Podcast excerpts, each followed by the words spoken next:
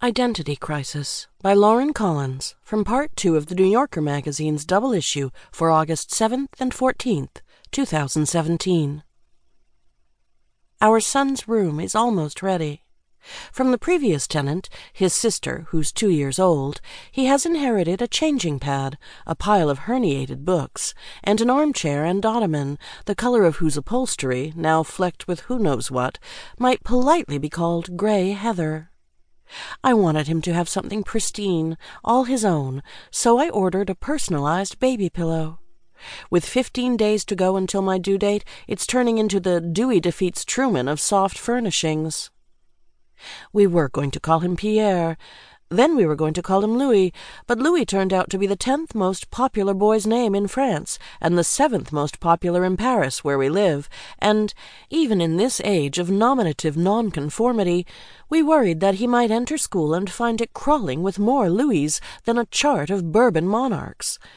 He'd have to become the Stammerer, or the Pious, or the Universal Spider. That was Louis XI, 1423 through 83, who apparently wove a lot of plots and conspiracies. Then we were going to call him Pierre again, until we realized that his initials would spell out a French language homophobic slur. For a while we didn't care. It was during this period that I bought the pillow. Then an acquaintance with the same monogram deemed our choice a bit risky, and we decided that maybe we did. It was during this period that the pillow was delivered. We were beginning to resemble Mr. and Mrs. Johnson, the expecting couple in an old Saturday Night Live skit. They're sitting on the couch trying to come up with a baby name. The wife makes a series of benign suggestions.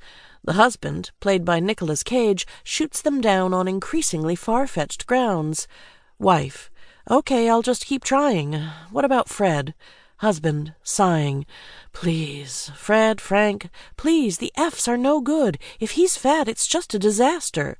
Wife. Okay, all right. Um, Sam?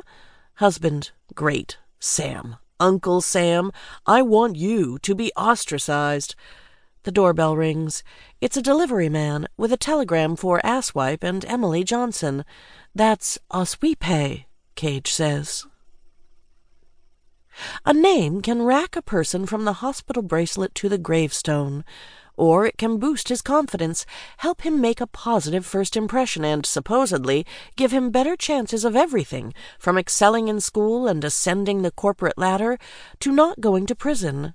I checked, but neither author of a study claiming that professional baseball players whose names begin with K have a higher rate of strikeouts bears the initials BS.